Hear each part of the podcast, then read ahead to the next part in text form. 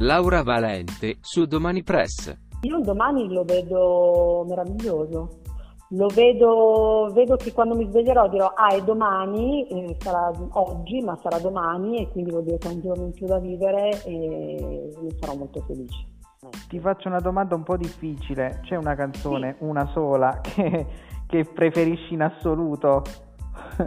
No, ti, dico, ti, rispondo come ti risponderebbe lui, eh, che lui dice è impossibile scegliere, cioè eh. l'ultima canzone è sempre la più bella, cioè, okay. l'ultima che ho composto, è chiaro, lui ti risponde così, io non le ho composte, no, come faccio a dirti? Ogni canzone è legata anche a un momento della nostra vita. Sì.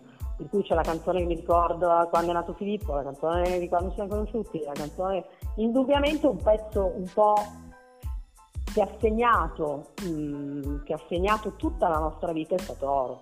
Mm. Questo non ci sono dubbi. Eh, sì. l'ho conosciuto il giorno in cui lui in studio a Milano stava registrando oro e sì. se n'è andato con oro. È Quindi, vero, è vero, guarda. Quel, ed è il pezzo che gli ha dato il grande successo, il pezzo sì. che ha fatto capire che era arrivato uno che faceva musica che non assomigliava a niente, né in Italia né all'estero. È da brividi pensare che poi con quello scusate proprio su oro, insomma, eh sì, è da brividi. Eh. Ascolta, tu hai parlato anche dello studio al Lago Negro, cioè tu sei rimasta al Lago Negro, se poi leggiamo la tracklist di Mango, eh, come sappiamo, voglio dire, dalla mia città a Mediterraneo, cioè c'è, c'è tanto... Eh, legatissimo. Tantissimo. Perché, io ho vissuto...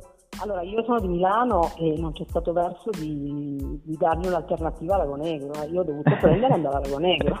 per 23 anni ho vissuto a Lago Negro. Ti dico che io, tra l'altro, adesso sono tornata a Milano tre anni fa perché stavo male fisicamente, uno non c'era più niente per me, tolto lui, insomma. Sì, e, ehm, però eh, io ho ancora la residenza, quindi cioè, faccio fatica eh, anch'io adesso. Però lui era veramente attaccato in maniera, mh, mm, in maniera spirituale, profonda e anche molto mh, mm, radionata alla sua terra. Era proprio un senso di appartenenza fortissimo del quale andava fiero. Vero. E si sente molto nelle sue canzoni, come sì. no?